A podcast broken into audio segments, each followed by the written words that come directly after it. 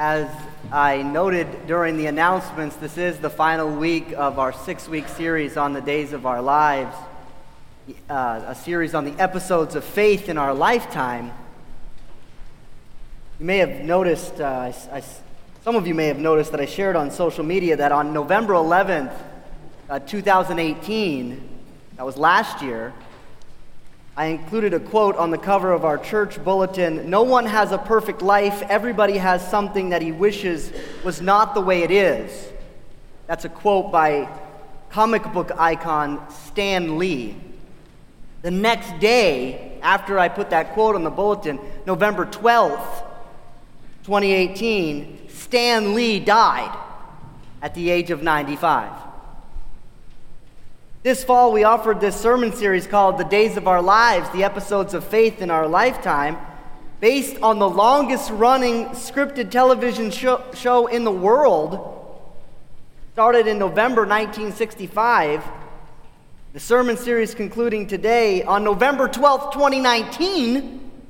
The entire cast of Days of Our Lives was released from their contract. and the show was put on indefinite hiatus. I don't know what I'm doing. but I'm not going to be referencing pop culture next fall. For everyone's sake. We have had this series, we've walked through the 40s and the 50s, 60s, 70s, 80s, 90s, and now we're here. We're here today looking at the landscape for the church in this, our current episode of faith. Let us pray. Shatter the silence, mighty God, with your glad and glorious greetings. Banish all our fears and give us faith in Jesus Christ, our risen Lord. If there is anything said from this pulpit that is against your will, let it come to naught and do no harm. But if there is anything said from this pulpit that is according to your will, let it be heard, as if sung by the voice of angels, that hearing we might believe, and believing obey. Amen. This summer, I was invited to offer a sermon at an installation service for a friend. The date of the service was October 27th. The time of the service was 4 p.m., and the place for the service was Washington, D.C. How does one get to Washington, D.C. by 4 p.m. when one's morning services in Michigan end at around noon? Well, one finds a flight from DTW to Reagan. that takes off at about 2 and lands at about quarter past 3. One gets off that flight and finds an Uber for the 20 minute ride from the airport to the church, where one would be delivered just in time to robe up and join the processional. No problem, right? well, there were no problems. There were no problems. I left here and there were no problems getting to the airport. There were no problems getting through security. There were no problems getting on the plane. There were no problems with takeoff or landing. In fact, we landed early. And then the pilot came on the speakers and said, Well, folks, they've been backed up here all day, and it's going to be a few minutes before we can get a gate. And now we had a problem. Because you know how this goes. Just a few minutes. They ticked by, and I watched the clock. They ticked by to the point where I had no room for error. And I texted Ari, my wife, and I said, I don't think I'm going to make this service. And she texted me back. She said, I'm so sorry. I know this meant a lot to you. I'm sorry that this is happening to you. And I said, Well, there's nothing I can do. Nothing I can do. And I looked around, and I wasn't the only one. The entire plane was filled with people fidgeting in their seats and, and hammering on their phones, peeking around the people in front of them and out the windows, hopeful that there was some sign that relief was soon to come. There was nothing we could do stuck on that tarmac. This is how it feels sometimes these days to be a pastor, to be a part of a church, I'm sure, as well. Stuck on the tarmac, wondering if there's anything we can do.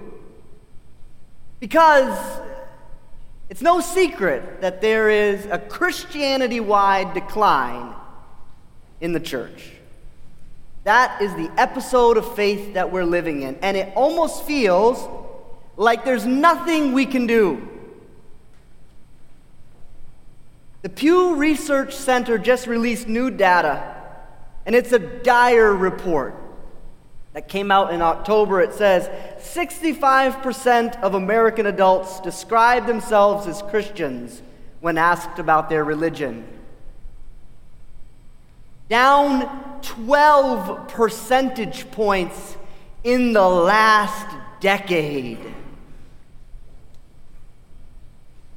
It also shows that 17% of Americans now describe their religion as nothing in particular up from 12% in 2009.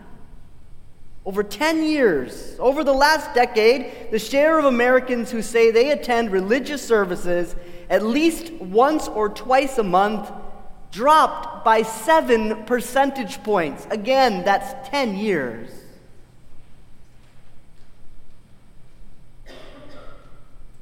The decline here in the States is drastic, but it's even worse in the UK. One headline screams Church of England staring down oblivion, as just 2% of young Britons say they identify with it. UK's national religion facing unrelenting decline, and it just feels like there's nothing you can do. Stuck on the tarmac looking around, just thankful that there are still some people on the plane experiencing this with you. At the same time, Madeline Ward, a UK theologian, writes We are in the midst of a loneliness epidemic. Figures vary wi- uh, hugely, but it is estimated that as many as 23% of UK adults feel lonely, always or often meaning that several millions of Brits are regularly affected, and this epidemic in, is a very uh, literal issue. She says loneliness is a risk factor for dementia, heart disease, and stroke, poor mental health, and early death, as well as a key predictor for how likely a patient is to follow a treatment plan. Wouldn't it be amazing if these two groups of people could find one another? This one group of people stuck on the tarmac, wondering if there's anything we can do to make our community of faith relevant, to grow again. And this other group of people stuck on the tarmac, wondering, is there anything I can do with this loneliness I'm experiencing? This sense of cynicism about life, even. Wouldn't it be amazing if those two groups of people could come together? And the church could be a place of healing. That's what James, the author of today's letter, really hopes for. That the church would be a place of healing. When James, the younger brother of Jesus, writes to the first century Christian community, he does so mostly to give them a blueprint for living their lives. The book of James is a moral code. There are 108 verses in the book, and in those verses are 59 exhortations. He wants to tell you how to live your life. He says, Be quick to hear, slow to speak, slow to wrath. He says, Show no partiality. Faith without works is dead. Ask God for wisdom. But here, in the last section of the letter, James uses the word ecclesia, the Greek word ecclesia, which is church. He uses that word for the first time in his entire letter. And here, he is gathering up the church and pointing them in the direction of living their life, just as he has done throughout the entire letter for individuals. Is any of you in trouble? Is any of you happy? Is any one of you sick? He says. He should call the elders of the church to pray and anoint him with oil in the name of the Lord. And there it is. You might be tempted to read on and see what else James says about what the church should be. But all you're going to find till the end of his letter is a few verses about the prophet Elijah and how he prayed so hard the heavens opened up and he was saved from the prophets of Baal. You're not going to find James saying, well, the church ought to be a place where people go when they have their lives all together. You can read on, but James isn't going to say the church is the place you go when you're trying to determine whether or not you're going to heaven or hell. James isn't going to say that.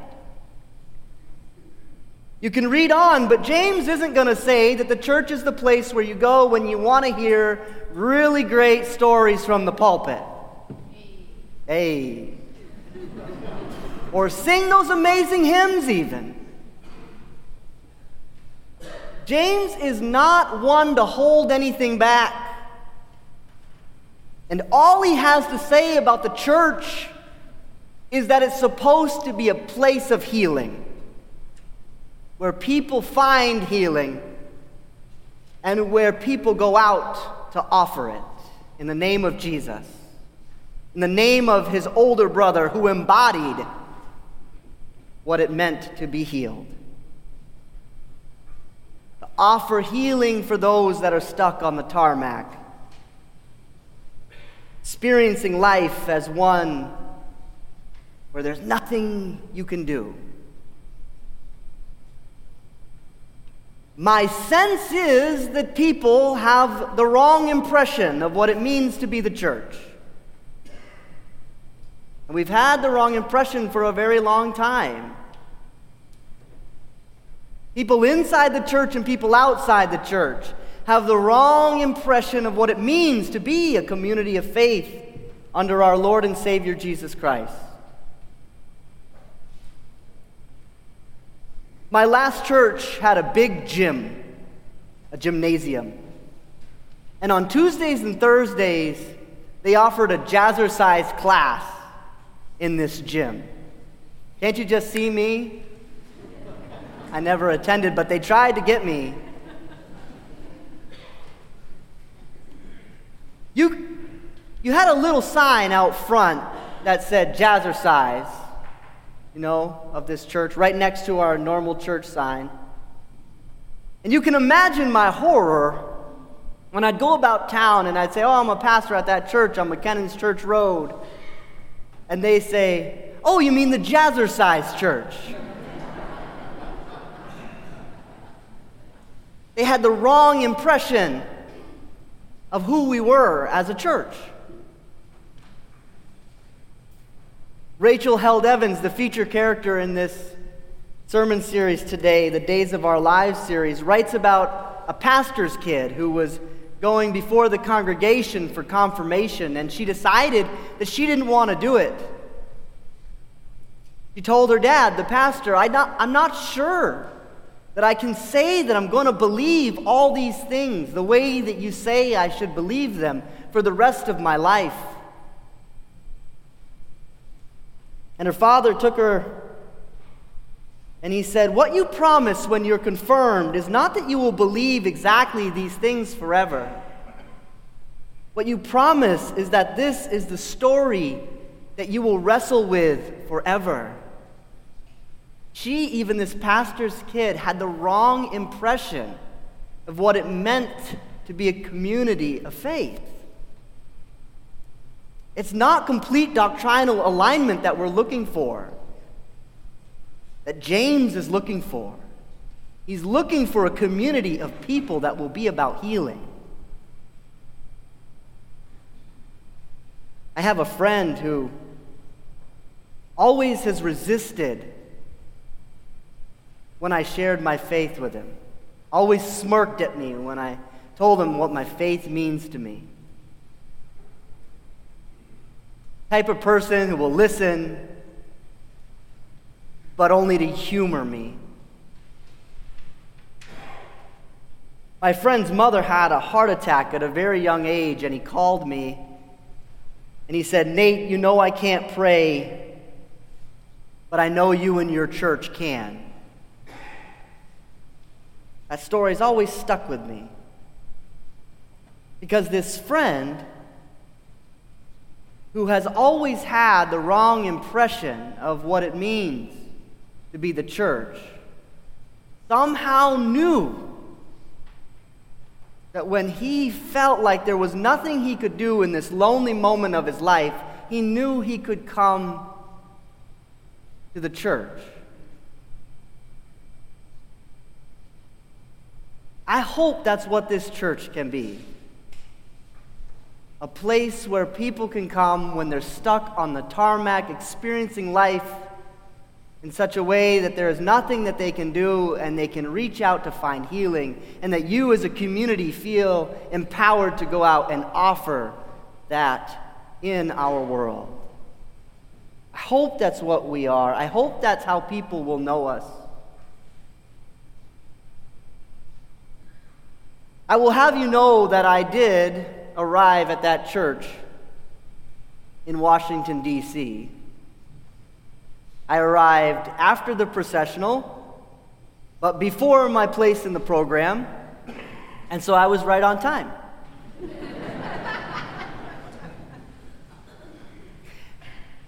after the service, they had a coffee hour, and that, uh, at that coffee hour, a man came up to me while I was innocently drinking my coffee, and he pointed to the back of the bulletin, and he said, senior pastor at Kirk in the Hills. And I nodded. He scoffed a bit. I was, an, I was a pastor in Michigan for a very long time, and I know all about Kirk in the Hills. I sipped my coffee. Do tell. Well, he says, do all the ushers still wear white gloves there? I spit my coffee back into my cup. No, I didn't. But I did think to myself, you know all about Kirk in the Hills, do you? Seems to me you don't know anything about Kirk in the Hills. Because, for one, the ushers have never worn white gloves here. I did the research.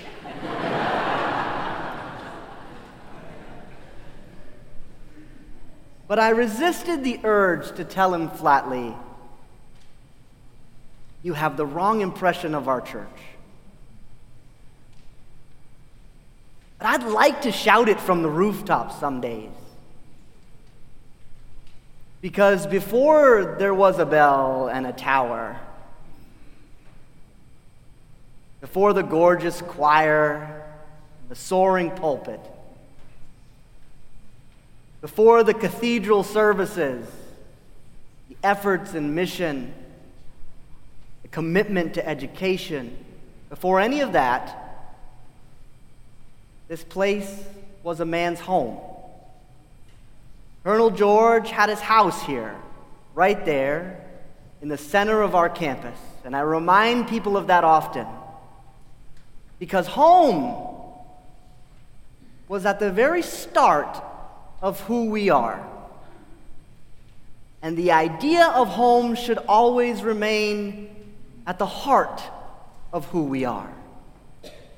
Shouldn't it? On this, our anniversary Sunday, I think we should be reminded of where things started, of the kind of church that James calls us to be. A home, a place where people can go to find healing when it seems to them that there's nothing that they can do as we celebrate our anniversary today, I hope we will take that idea into our anniversaries to come. And all God's people said, Amen.